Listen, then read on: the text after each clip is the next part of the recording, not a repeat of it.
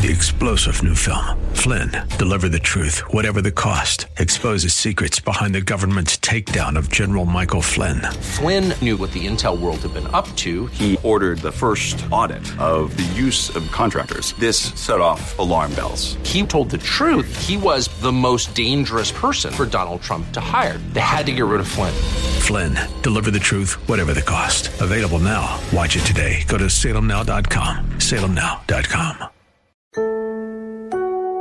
Coming up this hour, we're joined by Hannah Wehunt and Christy Anthony from SOS International to find out how you can rescue women and girls in situations of human trafficking today.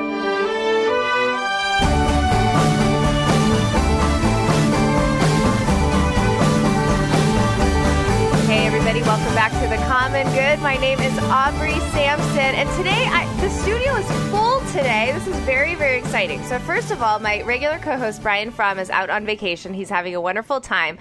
So, I am joined by Dan Ehrman, who is in charge of our strategic partnerships here at the radio station. Dan, thanks so much for filling in for Brian today. Those are big shoes to fill, but I'm glad to be here with you.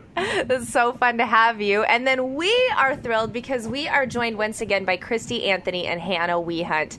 Christy and Anthony have been, uh, Christy and Hannah have been with us all month to. Uh, really invite the listener into the work of SOS International and uh, to allow us as followers of Jesus to partner with their work in in really trying to come alongside rescue and rehabbing women and girls all around the world who are living in situations of uh, trafficking, poverty, and more. And so, Christy and Hannah, it's it's our absolute honor to have you with us today. Thanks for being here.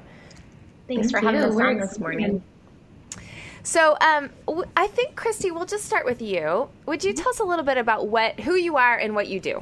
Yeah, of course. So my name is Christy Anthony, and I'm the director of operations here at SOS. I have had a long career with SOS. I'm at 15 years here now. I sit as part of our executive leadership team, um, but I really have the joy and honor of getting to work with our different projects and partnerships and models, and seeing the way that donor funds are impacting children's lives, and kind of sitting in that tension of um, you know, making the biggest impact possible with all of the donations we receive and getting go- to go through and really implement really quality projects that are transforming lives and doing strategic work inside of communities about how you can better impact communities and mm. so it's really fun it gets really nerdy sometimes they make fun of me because i'll like geek out over stupid things but i absolutely awesome. love um, just the process of community development and the principles of transformation that go in and, and to see lives transformed. Yeah, so. yeah, that's awesome. And then, Hannah, what about you? Tell us who you are and what you do. Yeah, um, I am our director of marketing. I've been on staff with SOS for about nine years. Um, and a lot of what my job is, is I get to go and um, kind of connect donors um, with the people that they're actually uh, giving to in projects. So I get to kind of introduce those people to each other virtually um, and just kind of let them know the impact that they're making and really get to see the tangible impact that they're making in changing people's lives. That's awesome. Well, I've been encouraged all this month of hearing about the work of SOS International, but there, there, may be folks joining us today that haven't heard that. Hannah, would you be able to unpack a little bit of who is SOS International? What do you guys do? Yeah, so um, SOS International is a nonprofit that goes into underdeveloped communities all around the world, and we help secure at-risk children in those communities. So we do that through um, our four main areas of impact. We drill water wells. Um, we also we give water, so it can look different than a drill water well. We have many models, but we give fresh water. We um, feed. We do a lot of feeding all around the world. Food is making children very vulnerable. So we feed, we give food, um, we rescue and rehabilitate um, victims of human trafficking, which is what we're talking about today. Mm-hmm. Um, and we come in and just do community development, whether that's through education, through mentorship programs, whatever that community needs to be secure for a child. And then, Christy, one of the things that we're inviting our listeners to do is to give $150 today. You can actually do that by clicking on the SOS International banner at 1160hope.com. But that $150 is multiplied and used in powerful ways. It, can you um, unpack for us, like, where does that money actually go? Yes, for sure. So that $150 is going to empower um, basically a process of freedom in the life of a girl that has made that choice and is trying to rebuild her life. So it's going to provide housing, medical care, counseling. Um, all the things that she's going to need to live day in and day out, feeding that education pathway. So basically, it is that intermediate, it's that immediate intervention that's going to help unlock freedom for this girl in such a tangible way. You know, one of the things we hear a lot is like, what is my part in rescue? And through that $150, we are able to tr- help transform that girl's life by making freedom possible. Mm, love that. It's huge. Well, when I look at ministry like this, uh, there's an aspect of this being kind of the hands and feet of Jesus in the lives. Um, intercessing. Uh, but Hannah, is, is, I'm sure you've experienced stories of life change through this. Would you be able to kind of share a story of how you've seen God work in the lives of a woman or a family uh, through the work of SOS? Yeah, I mean, one of the cool things about this project, so one of the hard things about this project is you're dealing with just the most devastated part of humanity, right? You're dealing with women locked in cages, right? So you're dealing with, in my opinion, hell on earth. Yeah. Um, but one of the very cool things about that is the transformation that comes. I mean, we have women that, you know, were born in red light districts. 95% of girls born in red light districts will die in a red light district unless someone intervenes. And so one of our outreaches is we go in and we help children. Um, and we have children that were born in red light districts. They've come out. Now they have master degrees. Now they're in parliaments. Now they're um, helping shape and shift cultures around the world. And so, and you would never know. You, if you met them, you would never know the devastation that happened in their lives. And so it is, it's this juxtaposition of really ministering in the pits of hell. Mm. Um, and and helping women see that there can be a different way out, and then that freedom that comes, that transformation that comes. I mean, we have story after story, hundreds of women that have chosen to come to freedom and their lives are transformed, and then they're going and transforming lives. Um, so, so it's really incredible. Well, I would encourage folks, that, you know, this is an opportunity for you to be part of what God is doing through SOS International. Right. Uh, click on, uh, go to 1160hope.com, click on the SOS International banner. Your gift of $150 provides one month of refuge and recovery ministry uh, to a woman and children um, in trafficking uh, you know, this is a great opportunity. This is work that most of us can't be on the street mm-hmm. and help out, but we can come alongside and be part of what God is doing through SOS International by giving and, and, and sharing in this ministry.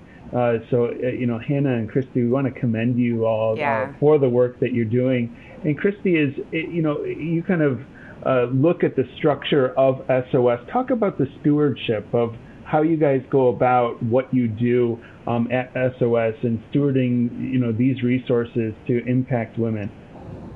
Well, obviously, uh, stewardship's really important, especially when you're going up against organized crime, right? And so I am so thankful for our board of directors, and we actually have a our CFO is a CPA, and they've put in place just um, some of the strongest standards of financial integrity. Uh, they ensure that you know at least 80 cents on every dollar, if not more, uh, which it varies year to year. I believe this year we're sitting at 93 cents of every dollar goes directly towards projects. Wow. And so, really awesome. working to leverage those donations. Another thing that we really like to do is to, just like we're doing today with the match, right? You find another donor that's willing to come alongside and to really do that double impact where you're able to give $150. That $150 is matched, and now you're having double the impact. And we just get to see that happen all over the place. And so we're really thankful. We have a really amazing core group of, of donors and leadership who are really all in and committed. And they're really like financially savvy, smart individuals, which I'm really thankful for. And they're finding all of these creative ways to really leverage donations and make things go as far as possible. And I don't know about you guys, I have three kids. I know $150 a month is like cheap to support somebody for a month. I wish it only cost yeah. me $150 to Seriously. my son a month, right? Seriously. so you're like, how is that even possible? But it's possible because of charities and foundations that we partner with. It's possible because of these matching funds. And so we're really able to go in and really leverage the impact of your gift today to have the most impact possible in the lives of these girls who are just at such a critical point. So we are yeah. so thankful for you guys and for the listeners today who are coming alongside and saying, I can do this. I can give $150. Let my gift be matched. And let's see freedom brought to so many women. So thank you for being part of that. Amen. I love that. Again, you can go to 1160hope.com. You can click on the SOS International banner and give, being a part of bringing freedom to girls and women today. You can also call 866 343 4717. It has been our honor to, to get to partner with you this month, Christy and Hannah. Thank you so much for, for allowing us to do this here at the station. Um, Hannah, one of the things that surprised me when we've talked earlier was how SOS International goes into meet physical needs, uh, like water, for instance, is an example. Can you talk to us about the vision? Like, what's the why behind that? Yeah, so a lot of people actually don't make the connection between a child lacking water and a child being at risk of being trafficked. Um, but that's a massive vulnerability in a child's life. And traffickers, it's organized crime. Yeah. Traffickers are strategic. Traffickers know what communities have vulnerabilities in them. And if you look at the life of an at risk child, the most um, immediate need that they have, the most immediate need all of us have, is the need for food and water. And so when you come into these communities, um, we went into a community not too long ago and we were actually doing feeding in this community. Um, and we were looking around and we realized like there are no little girls in this community. Mm. So we asked our local person, what happened to all the little girls? And through conversations, we found out that traffickers also knew that there was no food in that community, that they didn't have access to water, and they had come through right before us and they had taken the little girls out of that community. And it's, you know, it's a mix of things. We talk about when a girl's tra- trafficked, she's often tricked and her family's tricked. Mm. So they're promised jobs or they're promised access to food. You know, these people are not actively trying to sell their children most of the time. Right. Um, but it's neighbors selling children, it's other com- community members. So when you come in and you provide water, when you come in and you provide food, you meet these basic needs, you are actively fighting human trafficking. Um, it is protecting at risk children. So that's our why behind we why we're so passionate about food and water. That's absolutely incredible.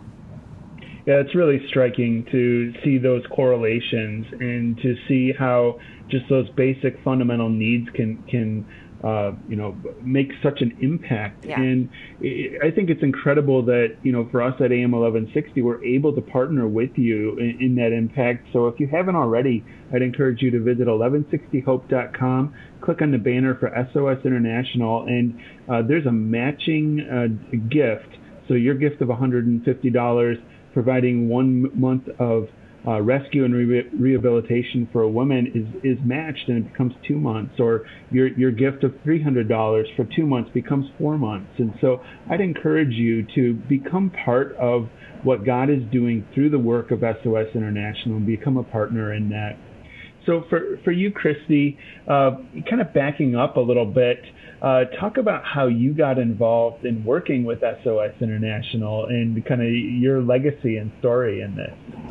So I've always been really passionate I, about development work. Um, I studied undergraduate. Uh, my undergraduate degree is in international business, and I always knew I wanted to be part of what what's going on globally and beginning to change the story. And I didn't intend to get involved in the human trafficking initiative.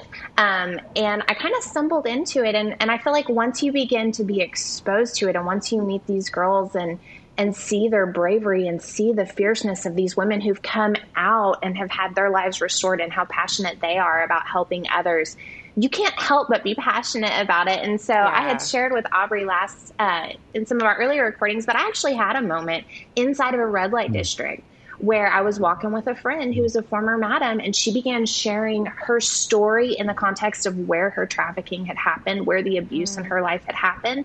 And then she began expressing all of this bravery and fierceness and, and just gritty trust of this can be different. And so she's going to give her life that nobody else would have to die in that hellhole and and mm. walking with her and hearing that story and, and seeing that resolve it's like there, this resolve rose up in me too of like man i can't personally combat trafficking around the globe right but I can Yeah. be part, right? I'm not asked to take on it all. I'm asked to do what I can do with what I've been given. And so ever since that moment it's it's become that cry of like, okay, there are more slaves alive in the world today than at any other time in history. Hmm. I don't want to pass that that legacy down to my daughters and grandchildren, right? I want to be hmm. part of of stepping up in faith and and knowing this can be different, right? Knowing that we can rewrite this story, that we can take generations of slavery and we've seen it work, Dan. We have seen young girls like Hannah said,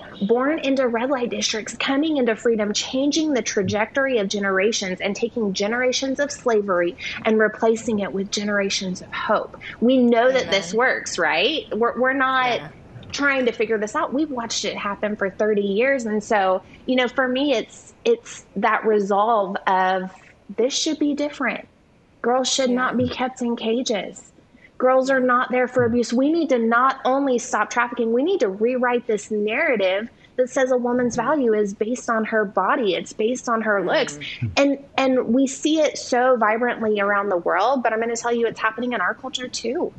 Yeah. And so we have to rise up and we have to begin to change these statistics using whatever we have in our hands. So as you can tell, I get a little passionate, Dan. Sorry. You can cut me for that one. I love it. Oh, Christy, you're you're preaching it so good. And and again, listener, we we really do see this as an invitation for you to be a part of doing what Christy's talking about, rewriting the narrative for for young girls for women around the world. And you can do that by going to 1160hope.com, clicking on that SOS International banner, and giving a gift that will be matched today. I think that's so incredible that we have a matching donor today. And so your gift will not only help a, a young girl, a woman for a month, but it could go two months, it could go four months based on what you give. So you have an opportunity to do that today at 1160hope.com. Hannah, I would love to turn things over to you for a minute and just ask I've asked you this before, but I, I think it's a really powerful look into the work you do. It's got to be hard seeing the evil so um, just prevalent, especially where you guys are on the ground. How do you keep going? Like, what are the stories? What's the um, what's the why behind what you do? Yeah, um, it is very hard. You know, it is dealing with a type of evil. I think that we would rather pretend doesn't exist, and that's really what it is. It's it's evil. Um, you know, I've had the honor of sitting with women um, and hearing their stories, which it is an honor. And I think that that's the that it, that's the hard part, right? Is it's so hard to hear, but I know with everything in me, it's an honor to get to hear these stories. You know, it is because um, someone needs to hear their stories. Someone needs to listen to where they've been. Um, but you hear these stories of, you know, women who were brutalized. Um, in unimaginable ways. Um, and then you, through sitting with them, you know, through saying, "Hey, I'm here with you. I'm in this pit with you. I'm I'm going to stay here with you." Um, you see hope enter their situation. I mean, I think that's the reality for all of us, right? Everything that SOS does is through community. So even rescue, it's through community because community is what gives us hope. Community is what gives us life, and so. Um, you know, for me, it is, it's a hard thing, but it's an honor thing. It's an honor that I'm getting to do this. Yeah. And um, the hope that comes when you sit in the pit with a woman and say, hey, this is really hard, but, but we can get you out of this. Like, there are ladders to be found. There are other people who have done this. You can do this. Um, and I think that's the cool thing about what we've done is we've get we've gotten to see it. we have 30 plus years of work in this area. So we have hundreds of women that can now testify to that woman hey i was there and i'm not there anymore. You can come out. And the power that that brings it just it's a snowball effect. You know when you see someone else who's walked a similar road to you find freedom it gives you a hope that you wouldn't have otherwise. Yeah. Oh, it's so good. Christy and Hannah, thank you so much. They'll continue to be with us after the break, and we're going to hear more about how you can partner with the work of SOS International today. But look, don't wait. Go to 1160hope.com. Click on that SOS International banner at the top of the page. And like Hannah said, you can be a ladder. You can help build that ladder for women and girls to get out of their pit, and you can do it in Jesus' name for the glory of God and for the future generation. So, again, go to 1160hope.com. And as always, we want to invite you to engage with us on social media at Common Good Talk on Instagram, Twitter, and Facebook. But most of all, what we want you to do is go to 1160hope.com, click on that SOS International banner, and be um, a part of supporting this incredible ministry around the globe today. One of the things that we were talking about on the break, ladies, is that even in the states, the statistics are, you know, one in four. One in four women and children before the age of 18 will be the victims of completed or attempted sexual assault in her lifetime. And I'll be vulnerable with the listener. I've been sexually assaulted twice as a teenager, once when I was 13 and once when I was 17. My story is nothing compared to some of these women and girls in cages around the world, and yet my heart goes, oh i know what that feels like to be victimized oh i know the shame that that is i know that i know how that can like limit you and threaten to destroy who you are and like walking with your head held high and seeing a future for yourselves. And so when I hear you tell these stories, I feel like these are our women and our girls and our sisters and our aunties and our mamas that are going through this. And I, I guess with that in mind, because it is so heartbreaking, um, I would love to hear Hannah. You you've talked about some stories of hope. Can you just give us a picture of what hope could look like, or hope has looked like, around the world for women and girls with SOS International? Yeah, I mean, I think Aubrey, what you said really does hit it right on the nail. Of um, it could be us. It could yeah. be me. It yeah. could be my niece. It could be my daughter.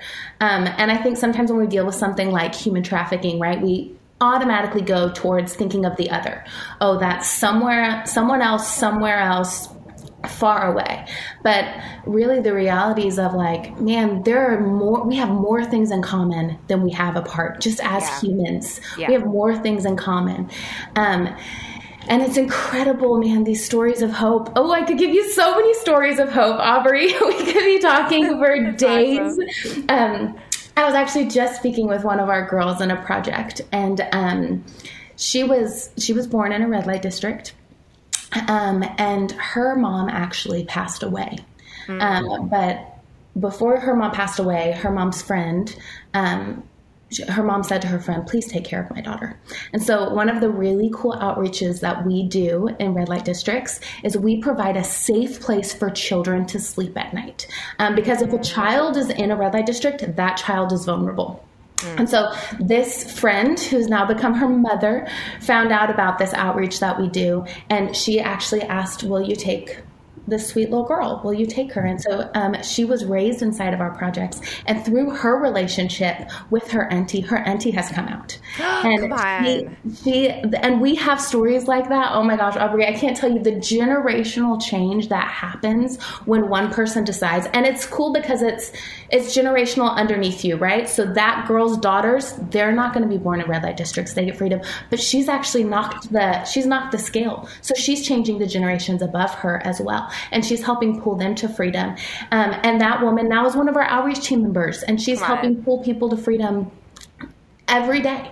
So the impact that happens, um, the hope that spreads, once you just ignite a little bit of hope, man, it can spread like wildfire and it can transform lives that you would never imagine. Um, it can just take hold in a community. Oh, it's amazing.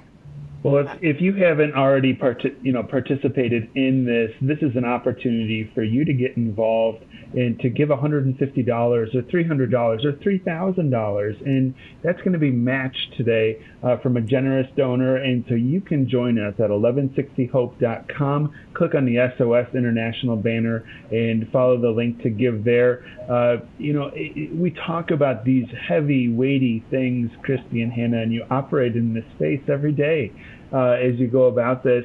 Um, it, but as Aubrey talked about, there's you know 25% of uh, you know women and children have experienced abuse in in in the U.S. I imagine there's listeners right now who have been victimized by this, and you know, I, as mm-hmm. people are in that point of pain, uh, Christy, how how would you uh, you know, kind of speak into the lives of, of people who are hurting, who have, have gone through this themselves. Yeah, of course. Um, you know, when you watch, watch is probably the wrong word. The thing is, is there are people around us every day that have known so much abuse, so much devastation. And I think sometimes as you're walking through that abuse, it can feel very heavy and very shameful. Mm-hmm. Um, and the truth is, is there is so much hope. And I think sometimes when you can come alongside somebody that has known that abuse, has known that pain, and, and they've experienced freedom, it stirs something up within us, right? And so I think first off, I would say I hate that you've known that that pain and that abuse. Aubrey, I hate that you've known that. You know, mm-hmm. it's it's heartbreaking, and yet at the same time, um, I know that the story doesn't end there, right? I know that that doesn't define That's you. That's right. That's right. And that there is so much healing, and that there is so much hope, and that not only is that hope available for you and extended, but that as you learn to embrace that hope, as, as you find hope in that place of devastation, that not only does it unlock something inside of you, but it positions you to walk alongside somebody else to be that same hope for someone else, right? And That's so right. don't That's get right. caught up in that pain and that shame and that lie but push through because hope is waiting for you. Healing mm. is there, and you don't dwell in that pit. And I've watched thousands and thousands of women and men, if I'm being honest, yeah. find that freedom and that healing. Yeah. And it's here for you today. And so I would just encourage you that if that's your story, if that's where you've been, that you would pursue that that healing that's available for you and that you would find ways to bring hope and healing to others because i think that that's oftentimes a, a, pivotal part of that journey for us right? Like it's not just about my healing. It's not just about me being but it's that coming alongside others and saying not only will you not destroy me but you don't get to destroy, destroy her either. There, it's that that power mm, of community so of shoulder to shoulder. And so the truth is is a lot of us have experienced it but we have opportunities to find wholeness and health for ourselves and to be part yeah. of that force that says, not anymore. This is not okay. We are not okay with abuse continuing to ransack generations. And it's going to take mm. that rallying cry of a bunch of us standing up and saying, it's not okay to see that yeah. change in the midst of also bringing help and healing. Yeah. One of the things I love is that when we talk about hope, that we know that uh, our Lord is a redeemer, but He even redeems those lost years. Mm. And so that those mm-hmm. years of pain and hurt and sorrow, that in the hope as we look toward Jesus, that um, He has He's able to sympathize with us in that pain, in that loss, in that sorrow. And you know that there's hope in Jesus, and that, and there's hope for the thousands of women that are victims of trafficking and abuse that you all serve at SOS International. And so again, I would plead with with you is you know if you're listening now to uh, participate to become part of what God is doing through the work of SOS International. Visit us at 1160hope.com. There's a banner there for SOS International and I would encourage you to give generously, mm-hmm. um, and and you know look at how God is going to take that and use that and move and work in the lives of women and children, and uh, you know you get to be part of that work. So if you haven't already, visit us at 1160hope.com and uh, click on the SOS International uh, banner. We're asking for $150, but we ask you to give generously as unto the Lord and to be right. part of that. We've been thrilled to partner with them throughout the month here at AM 1160 to invite you to join hands with the work that they're doing around the world to rescue women and girls in situations of human trafficking. And we would love to invite you to go to 1160hope.com. There's an SOS International banner at the top of the screen. Click on that today and be a part of, re- I mean, literally, we're talking about rescuing lives, changing generations, impacting communities with freedom and with hope. You can do that today by going to 1160hope.com.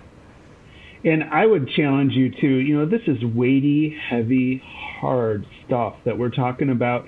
And we're really uh, challenging you as a listener to AM 1160 to step up and partner in this and, you know, to, to really get into where the rubber meets the road of where God is meeting people in their uh, darkest hour of dark need and hard times and, you know, one of the challenges that we see in this is that this is so dark that in some ways it's easier to just turn a blind eye a blind eye to what's going on and to just say there aren't things this terrible in the world. And you know we even see you know conversations in media uh, around this of oh you know human trafficking isn't all that bad or or this or that. But Christy is you've worked in this field for 15 years you've seen boots on the ground of this uh, you know share how human trafficking is impacting women and children in you know in Asia, Latin America, and even in our own backyard here in the U.S.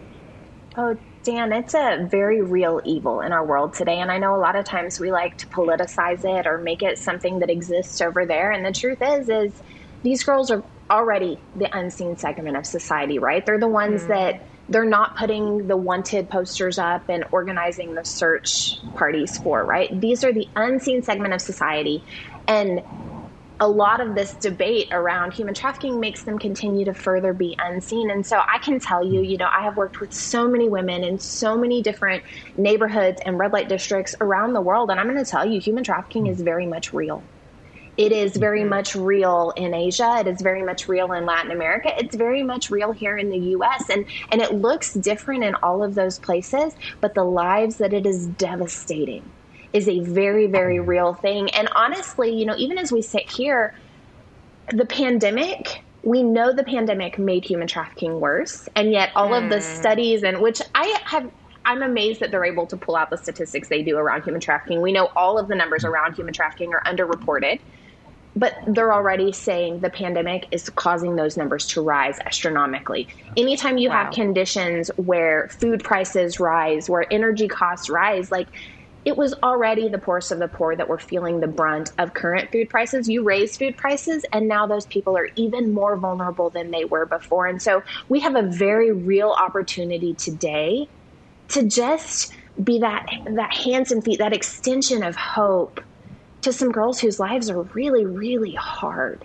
And we have that opportunity to come alongside, to partner in their freedom, and to bring so much freedom and hope to, to girls who've truly been devastated by this horror of human trafficking. I've seen it, I've walked with them, and I know the transformation that's possible as we come alongside with that $150 that's going to be matched today to see that life transformation and that freedom happen. Hannah. It, it is, oh, I was just going to say, too, of you know, it, we we read about um, how the Lord talks about, you know, when you know when did when did we see you in need, Jesus, mm. and it mm. becomes, you know, that that glass of water to a stranger and uh, a, a meal and a helping hand and you know that that this is an opportunity for us to be those hands and feet of Jesus in the world to tell a woman, a child, that you matter. You're an image bearer of God. That's right. And that in that God wants to redeem you and give you hope and a future. And so, you know, when we visit at 1160hope.com and click on the SOS International banner, this is a holy moment. It's a moment for you to be part of what God is doing through the work of SOS. Aubrey?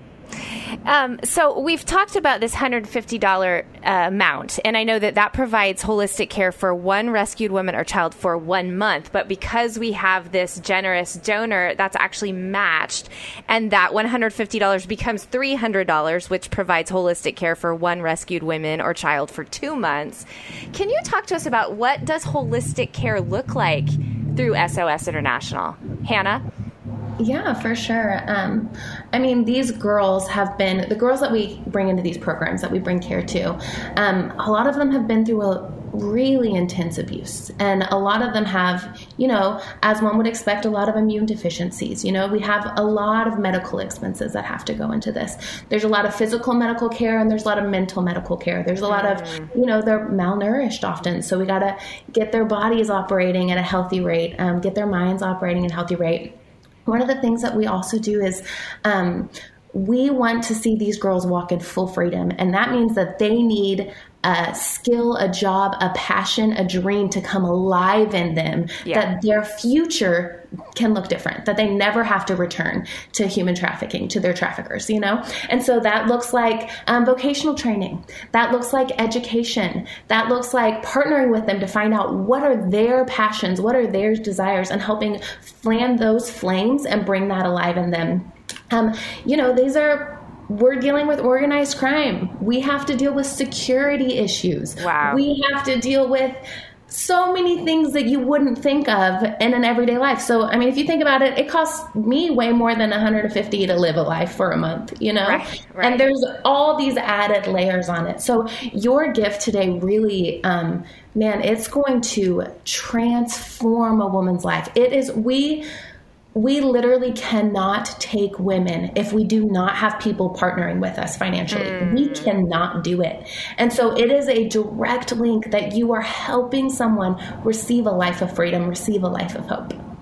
So good. Well, this is a way that we can go before uh, the work of SOS International. We can uh, start to, you know, really create create a fund that allows them to go in and make that impact in that strategic moment when the trafficker lets down their guard, Jesus can move in and make an impact uh, that's going to rescue women, rescue children, make an impact into eternity. And that uh, this is a way that we can be uh, doing evangelism in a way that is is being the hands and feet of Jesus, making a practical impact, but also making a generational impact That's that right. can be resonant with the gospel. And so, if you haven't given already, you need to. This is a great way for you to partner in today. Visit us at 1160hope.com. Click on the SOS International uh, banner. Uh, you know, that's going to prompt you to give $150, but I, I want to prompt you to give as unto the Lord. That's right. As you see Him making that impact, to give generously, because this is an opportunity for you to be part of that. And so, Christy and Hannah, we thank you for leading Mm-hmm. the way at SOS International and making an impact uh, through your ministry. It, it's been a delight to hear about Mm-hmm. your work. We just want to say thank you to both of you guys and to the entire 1160 AM family. Man, this is a heavy topic and it can feel weighty, and there is so much strength and encouragement in knowing that we don't walk there alone, right? Yeah. That as you guys come alongside us, as your listeners come alongside us, as others around the U.S. do, that that as we stand together, there's so much that we can do together. And so we just want to say thank you. Thank you for giving us this platform and being a voice for these girls that don't have a voice. We are just so thankful that you guys would lean into this heavy topic in this space with us today. So thanks for allowing us to be a part of what you guys are doing with the 1160 AM family.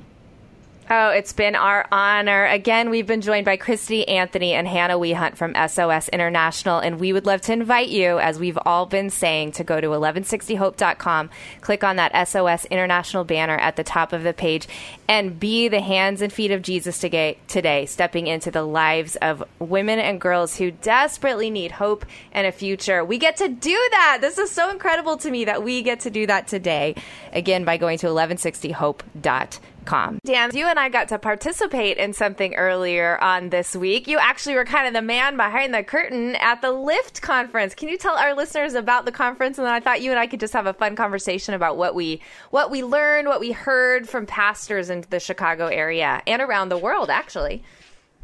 So at Salem Media, uh, we have always had a heart since the 1970s. We've had Bible teaching radio stations all over the country in the biggest cities. We reach over half of the U.S. population with our signals, uh, you know, through Salem Media. And uh, one of the initiatives we have always had has been to have pastor appreciation events. And so that's looked different at different times and in, in things, but we've consistently tried to provide a gathering for pastors to let them know we appreciate your serving the Lord. And part of what we've endeavored to do uh, with the uh, the series that we've called Lift is to really provide practical, hands-on uh, teaching and training for church leaders that would make an impact to you know what they're doing in ministry. And so toward that end, we try to keep a pulse of what do we see as the challenges in the moment of church ministry that we're mm-hmm. in? And so one of those things that's unique to the Chicago area right now is we have like the most prominent evangelical mega churches have had really catastrophic leadership failures, have. and it's impacting hundreds of thousands of families across Chicago. And so we gathered a group of leaders to talk about, you know, how not so much, you know, to debrief and, you know, redux on, on what's going on, Right. but we wanted to meet and talk about how do we minister to people who have been hurt, who are in pain in navigating that. So we brought in uh, the former teaching pastor at Willow Creek, Steve Carter. Uh, and then Watson Jones III, who is a pastor on the South Side uh, at Compassion Baptist Church in Chicago, uh, and he operates in between both the you know legacy historic Black church in Chicago, but he's also been like a church planter in like the kind of exponential world and all of that. Wow. Uh, Ashanti Petaway has been a pastor. He's a counselor. Um, and uh, David Jones uh, was the research pastor for James MacDonald for many years and has been a pastor at Village Church of Barrington. Before that, he was on the English Standard Version Translation Committee, a core group of 14 people at Crossway um, back in the early 2000s. Uh, and um, for, oh, Aubrey Sampson. I mean, Uh, obviously, Aubrey Sampson. uh, uh, author, radio host, uh, you know, conference speaker, and uh, uh, you know, ch- fellow church planner with Mm-hmm. Kevin uh, at Renewal in West Chicago. Uh, so uh, you know, all of you. Oh, and then Chris Chris, Lash, Lash, is is the uh, at Judson. He's kind of their chaplain. He's their dean of university ministries, is his title. Yeah. Um, and so to have all of you have a cross section of the church Mm-hmm. in you know with with folks who may not ordinarily interact with each other Right. as ministry leaders to have a conversation together with other church leaders talking about you know what would it look like for us to be part of god bringing healing and restoration and renewing faith um, and to see god move in our generation um, and to pick up these pieces. That that was kind of the vision of lift uh, this week and i was so encouraged to to hear what you all shared. Uh, it was really a dynamic conversation. I think that what was fascinating for me, I, I got to moderate it, uh, Dan, is that I expected the conversation to go one way. So I sort of thought it was going to be practical help for people in our churches who are either deconstructing or walking away from their faith or aren't trusting the church anymore because of these leadership failings. What it ended up being, I think, in the same wheelhouse was more about the pastor's heart and making sure that our hearts are in the right place before the God before God so that we don't cause that kind of failure anymore or so that failure stops with us and it surprised me a little I mean it made sense as I've reflected back on Yeah. it but it surprised me that the conversation went that way was that was that surprising to you at all Yeah, it was a little bit, and I was really encouraged by it, though, Mm-hmm. in that uh, you know Steve Carter uh, shared, you know, that as he goes out to preach, and every Sunday as he walks back to his car, having preached, he talks about I'm one week closer to finishing that was well. so good And there's this element of uh, for church leaders where it's incumbent on us before the Lord to to you know that God would make us right That's right. first. That's right. In that, and you know, I found that I've always worked in between business and ministry, Mm.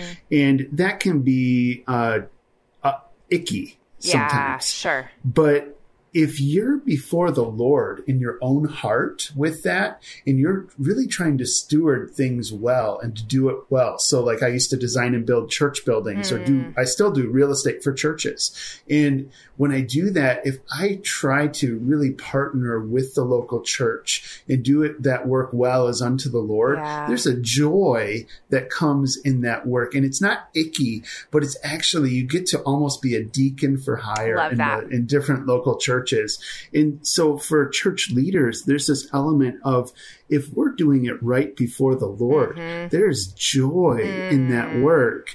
And then it, it, it, when when we're in that right place, then we can step into you know being part of what God is doing in bringing uh, hope and restoration and healing and life and flourishing in Chicago. That's right. One of the things that I appreciated that uh, Watson Jones III talked about was how if there are moments when he's about to lead something, perhaps a sermon or a meeting or you know there's some type of mm-hmm. effort that he feels like okay it's time god is calling me to lead this. But if he's got a sense in his spirit a flag in his spirit or any sort of check from the holy spirit that like ooh my soul is not right before god right now or my my ego's leading this my anger's leading this not i'm not in a good place with the lord he really said then I will challenge myself to step back. Maybe that means I'm not preaching that Sunday. Maybe that means I'm not leading that meeting. And uh, Dan, that to me was like very counterintuitive for a pastor because you know pastors are like no i'm the one who has to lead. I have to preach no matter what. I can what ha- the church would fall apart if i didn't do these things. But he was saying i think challenging all of us that if our souls are not in the right place before the lord then we shouldn't be leading at all. And sometimes that means stepping back and waiting on god to do in us what he needs to so that what comes out of us like you said is joy and flourishing and goodness and honors Jesus and doesn't just honor ourselves. And I don't know that there's a lot of pastors out there that would say, oh, okay, I'm going to step back this Sunday and not preach.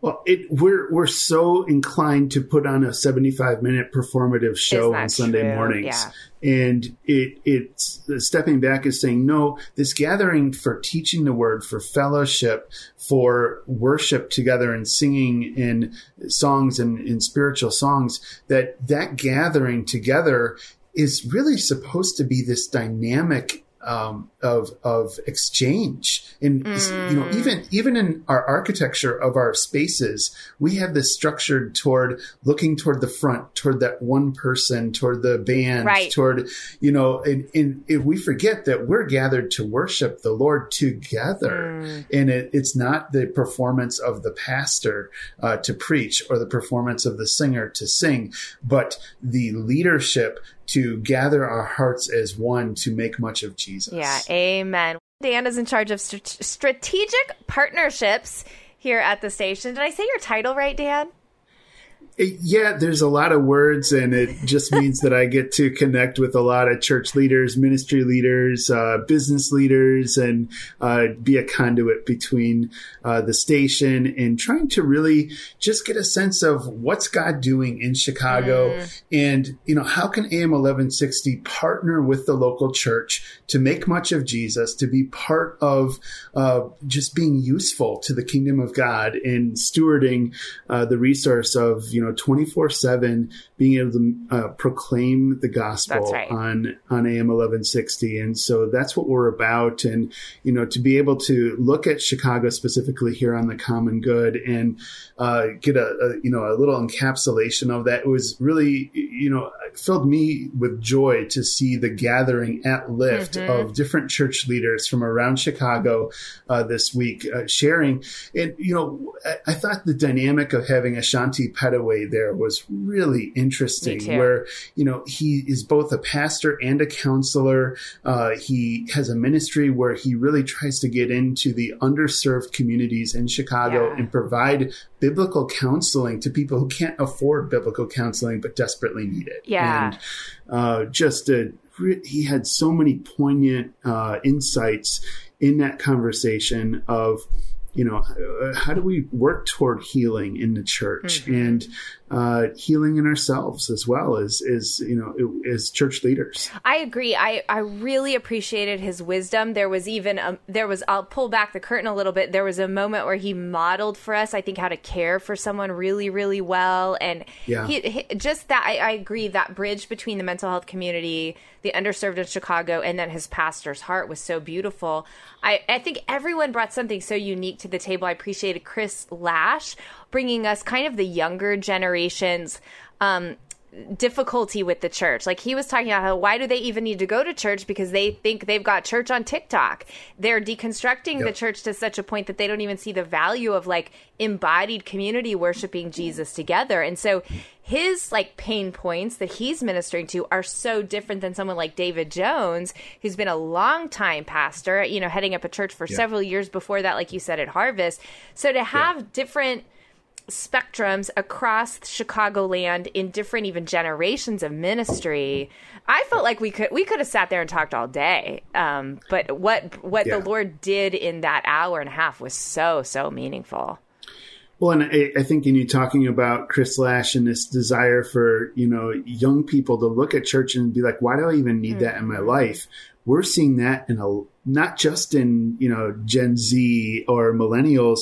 We're seeing that in older generations right, in the church too. And so toward that end, we see that as another topic that's really poignant and purposeful for the church in this moment in Chicago of how do we encourage people to come back to church to see God work in local community? And what is that call? What's going to not just effectively market and draw people in but how do we make disciples of Jesus who live and flourish and so we're going to do a series of lift events this year so that was our first one uh, this last week if you missed it come to our event in May. We're going to have that at uh, the Bridge Church um, with uh, Pastor Scott Ziegler will be part of that. Aubrey and Brian will uh, you know, kind of being co-moderators, but also participants. And, you know, as you guys are church leaders yourselves. Um, and then Tara Beth Leach from uh, Christ Church of Oakbrook. Did I say her name right? Yes, that is her name. She's fantastic okay. too. She's worth coming out Phenomenal. to hear. Mm-hmm. Yeah. So it, and we're still talking to one or two other uh, church leaders to see if they can be part of this too. So, you know, another dynamic panel discussion. And we're even working on trying to find an expert on kind of church attendance and, you know, talking through that. Cool. So uh, that's still you know in in the making, but that looks like it's going to be on Thursday, May seventeenth. I think I got that date right. Sorry. No, that's great. Uh, Thursday. How, well, where can people um, find and, and follow all things Lift so that they know what the date actually is? So it's actually the 19th, Thursday the 19th. Okay, nice. Forgive me. Um, and uh, that uh, uh, you can find us at 1160hope.com uh, because we're still kind of, you know, you're getting kind of the preview sneak peek at this right now. We don't have the website up uh, yet, but, you know, I think next week we'll have it up. So uh, you'll go to 1160hope.com and we'll have it in a banner right at the top. You know, we usually have like five banners there at the top of our webpage. So you can grab one of those and it'll be there uh, for you to sign up. The, these are free events. Again, Salem. Mm-hmm wants to be a resource to church leaders, That's to right. the local church. And so it encourage you, you know, if, if you're, you know, even if you're a small group leader mm-hmm. and you can break away on a Thursday morning from mm-hmm. work or life and join us, we'd invite you to be there. We'll have refreshments and coffee and uh, good fellowship as well yeah. and times to connect with church leaders you might not ever interact with. And, and so that is a unique opportunity. Yeah. Our, our worship pastor at Renewal Church actually attended and he was so blessed and so blown away. And so I think that's a good point, Dan. This is for anyone who's in church leadership. If you're leading a small group, if you're on your deacon board, if you're an elder, if you're just a very passionate volunteer, if you're a pastor, this is a place yep. to come and be encouraged and be refreshed and make connections. And like Dan said, we are here not to not to rehash the failings of leaders, but really to make much of Jesus, to build up the church for the kingdom of God. And I love I love our lift events because of that. Dan, um, let me ask you a, a, kind of a quick question. I'll put you on the spot because lift events in the past, my husband Kevin was even like, these used to be massive, but you made yeah. a very strategic, intentional decision to move to a more intimate. Uh, sev- like you were saying, several different conferences over the year. Can you talk about yeah. what led to that change?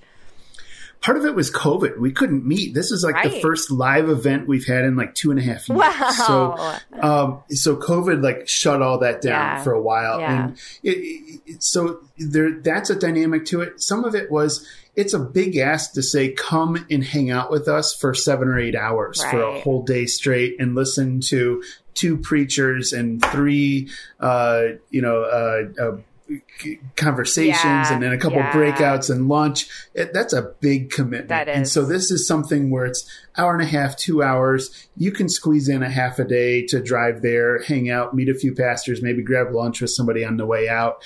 Uh, that's very doable. Uh, so that's part of it. Some of it too is that uh, we really want to provide practical, hands-on stuff. That uh, you know, it's one thing you know to be able to have a big event and a big to-do, and you know, gather in a banquet hall and have a nice meal, and everybody's in a suit, and you have a famous preacher come right, in. Right, right. But the the church is not about making famous preachers. Mm, amen. The the proclamation of the gospel is about making disciples and for people to find flourishing and life and hope.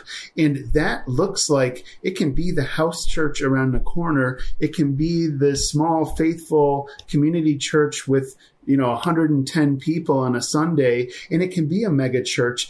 And all of those different practices and even nuances in theology is about um, that that people uh, would be able to find Jesus and that God would speak into them and meet them where they're at because the beauty in the local church is not the the preacher. It's not the worship leader. Yes. It's not the people on stage. The beauty is Jesus. Amen. The attraction is Jesus. Amen. And and so when when we can point people toward Jesus through different uh, practices in faith, AM 1160 wants to be part of making much of Jesus in Chicago to inviting you into the local church. And, you know, we just did a survey and 25% of the listeners to AM 1160 don't attend a local church. Wow. And so if you're listening right now and you've never been in a local church or you just kind of blow that off, there's a joy and a hope and flourishing in your life. So I would invite you, find a local That's church right. in your community. You know, maybe it's a preacher on AM 1160. Maybe you just Google it. Yep. And, you know, find a church though and, and show up. Yeah. See what it looks like to attend day in and day out and see what God starts to do in your life and shaping who you are, that you get to have spiritual eyes and ears, that you can be a witness to what God is doing in your community. Because if you don't show up, you can't see God at work. That's right. But if you're there and part of it, you get to witness that and we get to proclaim as witnesses to future generations into eternity what we saw God do in our day. Amen. Dan, you're preaching. I'm so glad that you're here with us today on the Common Good. I love, love hearing your heart for Jesus and for the church. In the face of some of the failings of the mega church pastors that we've seen here in the Chicagoland, but even in just the last few weeks around the world, it was so refreshing to hear a panelist of pretty influential pastors talking about how their heart before the Lord needs to be right. Our heart before the Lord needs to be right before we're leading. And if we're if we're not leading out of a out of a right heart before God, then that's going to lead to our own destruction and to the devastation of the church, which is what we've seen especially over the past few weeks. Uh, Brian Houston's story, the pastor in Canada. I mean, so many of these devastating stories again and again and again. Go ahead, Dan. Yeah, I I look at it as uh, kind of the height of the celebrity pastor was the preachers and sneakers Instagram account, uh, Right. and you know it's The it's height almost and like the, lowest point. Let's be honest. e- yeah. Exactly, exactly. And it becomes stuff where uh, when it goes over the top, it's almost like uh, it, when you're investing in the economy and you're you've got a the stock market, and it just boils over to like a crazy manic stage. Mm. We've seen that in in you know the evangelical church, both in America and the larger West Yeah. is you know in even us being on the radio right now there's a dynamic of that at play Sure. of like in, in like we did our lift event and you know who do you bring in to be on the stage and that name starts to matter and so Yep. like you can start to second guess yourself mm. and so that's when it becomes incumbent and i fall back on again and again and again of am i doing this right before the lord Yeah. and it's not like your motives are ever perfect and, and pure this side of sin Sure, still sure. being in us but we're being renewed Yeah. and we get to see god work and so you know are we putting ourselves before the lord in these things and not trying to make our name great and build Mm. our brand but to build up the the the name of Jesus right. because when we take that glory and put it on ourselves, or if we take that glory and we pick our favorite preacher Mm. and we lift up their name and put them on a pedestal, that's giving glory to that preacher. In fundamentally, we want to give glory to Jesus, That's right. and so it be because that weight of glory, if we put it on ourselves or put it on others, it crushes. Yes, it does. But when we put the weight of glory on Jesus, Mm. the author and perfecter of our faith, who endured the cross, despised the shame, and he is lifted up. and in that, we are lifted up in him. That's right. And so that highest place is on our knees at the foot of the mm. cross again today. Oh, it's so good, Dan. I, I do think something Brian and I talk about a lot on the show is just the idea of the celebrity pastor. And I have some mixed feelings because I think, one, it's so twisted. I mean, there should not be a celebrity pastor for those of us who proclaim the name of Jesus because like you said, our we are here to glorify one name alone, and that is the name Yep. of Jesus.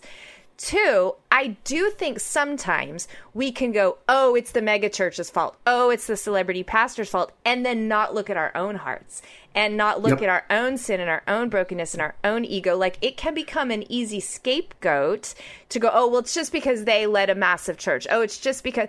And so I, I think we have to be mindful and careful about both. Yes, when a Yep. when a pastor gains so much influence and favor that they are sort of above the fray and above accountability that's sin that's wrong that's evil period but also we can't only blame that like we have to we have to know that the hearts of men are evil The- above all else and yet Yeah. god is renewing us so we, uh, yeah there's some accountability i think we have to we have to take uh, credit for as well we do have the big mega churches in Chicago where we've had failings and there's a mess. But you know what? There's as many people hurt who attended small little churches Yes. where there was still moral failure and, you know, power issues. I, I mean, some of this comes back to that common equation of uh, sex, money, and power.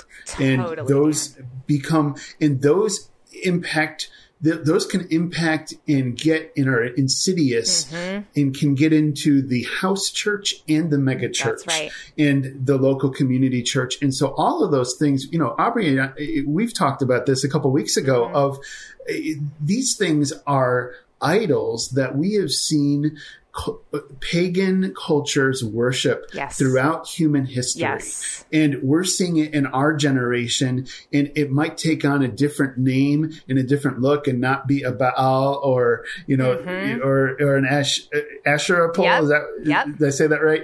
It, it, it may not look like that, but it's going to look like that idol of sex, money, and power in our generation, and it's incumbent on each of us to really allow the Holy Spirit to move and to heal in us so that we can be his hands and feet and not be grasping toward that power and that mm-hmm. glory and that worship of ourselves or those things that mm-hmm. are not worthy of being worshiped. That's right. And I think it's incumbent on us too. And, you know, I'm just as guilty of this as anyone else. But what, when we're talking about church, what are we talking about? Like, are we talking about the pastor that we watch online because we love his or her, you know, videos and they're such a powerful preacher?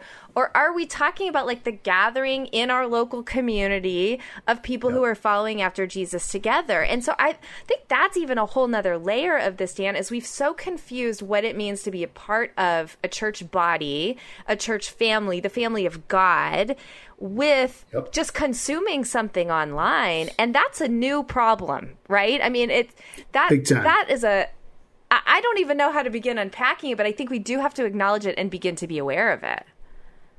Yeah, and it, it's stuff where uh, the good part of this whole conversation around deconstruction of like reevaluating the history and practice Yeah. of what you do in the local church, the great part about that is that it's allowing us to revisit what is essential. What is those things that are about being the hands and feet of Good. Jesus, about those Acts, uh, you know, uh, 242 principles of, you know, proclamation of the word and the breaking of bread and the fellowship and what's the fourth one? Uh, but, you know, those things being Yeah. the core elements of being the church Yeah. in that community. And so I'd encourage folks again, I mean, we talked about this last segment, but be part of a local church. good. Yeah. Get in. You know what? You might get hurt. It might be a little bit messy, but you also might see God show up. And what would that impact be in your community that you get to be part of it and share to the glory of God into eternity about what he's doing in our generation? Amen. Thanks for that word, Dan. Dan, it's been so fun having you here today.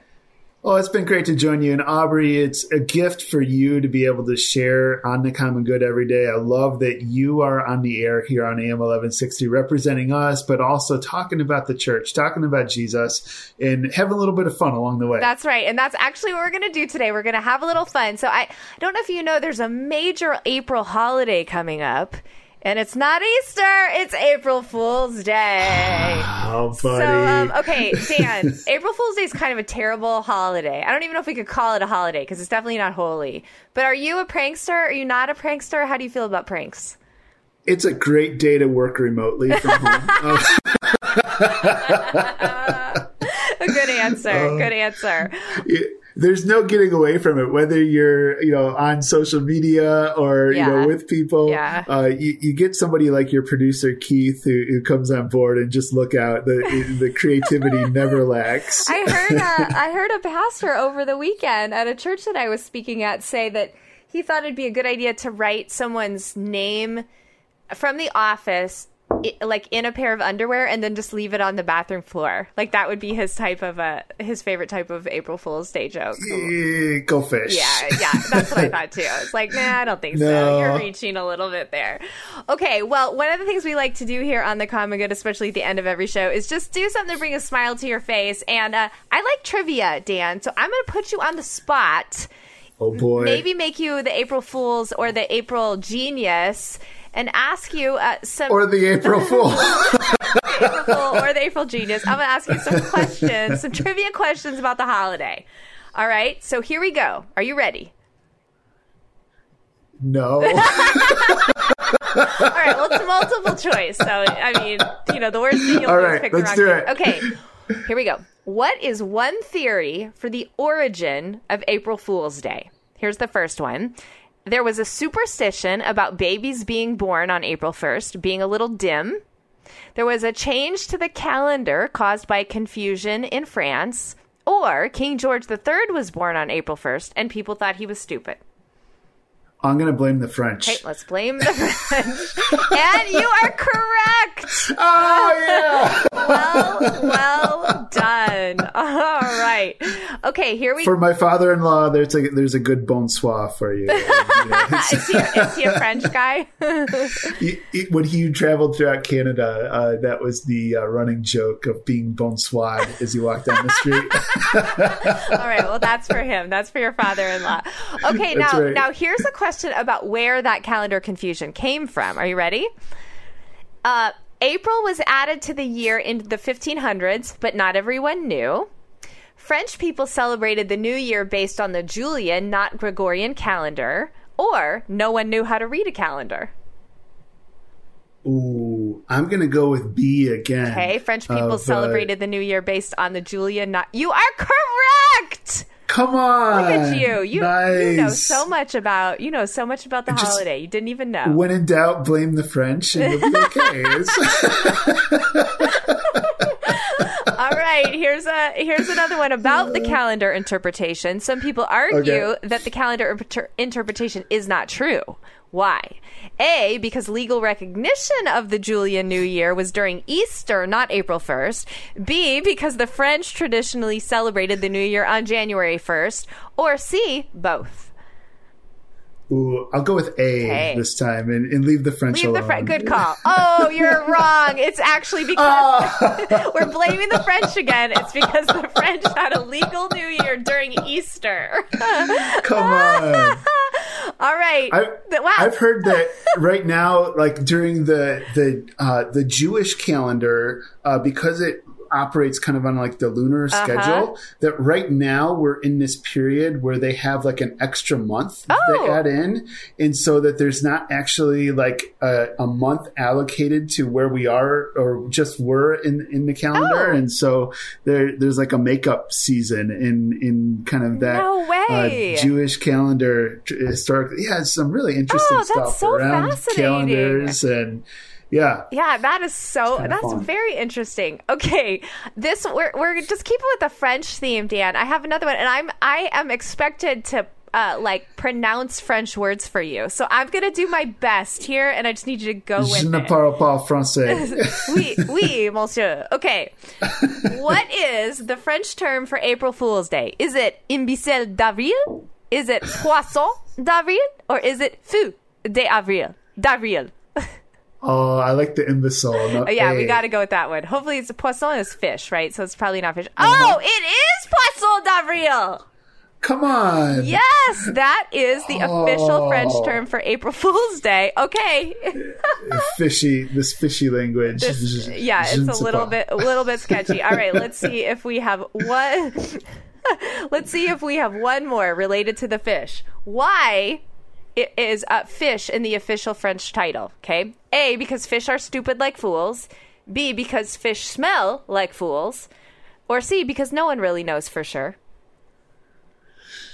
I like B. That's kind of funny. Fish smell like fools. The answer is because no one really knows for Ah. sure. All right. So, uh, do you uh, maybe a trick that we need to do is put some fish, tuna fish, in Brian Fromm's chair while he's gone, and when he comes back, he'll get an April Fool's joke. That's too mean, probably, right? Oh, uh, it'll be mean to his coworkers who have to walk oh yeah, by. yeah. you know? That- that's us. That's us. We'll have to think a little more creatively about what we can do for Brian. how how many offices have rules against like putting fish in the microwave? I mean, it's You know, terrible, right? You Oh, absolutely. there, if if if you ever bring fish to work and you put it in the microwave, like there should be a rule at your office place. If there's not, and out of common courtesy, don't do that. Just don't, don't do, do it. that. Don't do it. do you have a? Have you ever had a good prank like played on you, or have you ever played a good April Fool's Day prank?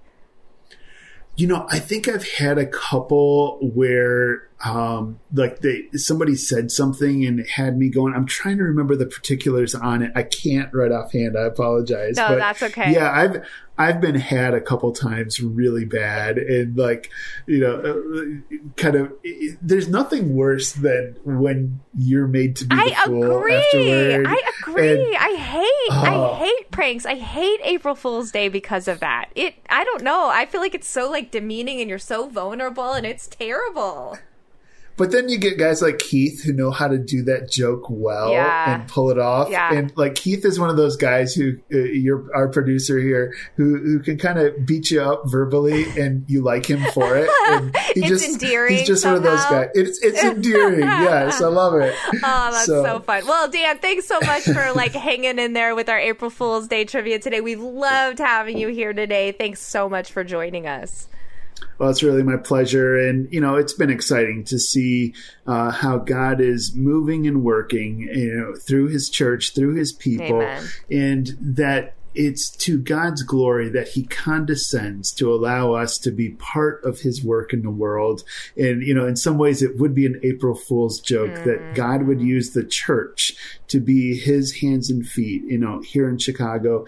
And we get to be part of it. And, you know, what a delight to to be part of what God is doing in this place in this time. Oh, amen. Such a good word, Dan. And thank you, listeners, for joining us today. We'll be back again tomorrow from 4 to 6 p.m. For Dan Ehrman, I'm Aubrey Sampson, and you've been listening to The Common Good on AM 1160. Hope for your life. Three star general Michael J. Flynn, head of the Pentagon Intelligence Agency, knew all the government's dirty secrets. He was one of the most respected generals in the military. Flynn knew what the intel world had been up to. He understood its funding. He ordered the first audit of the use of contractors. This set off alarm bells. The explosive new documentary, Flynn, Deliver the Truth, Whatever the Cost, uncovers the facts behind this scandal. Flynn told the truth. He was the most dangerous person for Donald Trump to hire. I find out the worst enemy that I'm going to face in my life is right here in America. They took my assessment and they wanted me to change it. And I was like, I'm not changing it. They had to get rid of Flynn. With in depth interviews, archival footage, and never before seen personal records of the man behind the headlines. I just felt like I was drowning. Flynn, Deliver the Truth, Whatever the Cost. Available now. Watch it today. Go to salemnow.com. Salemnow.com.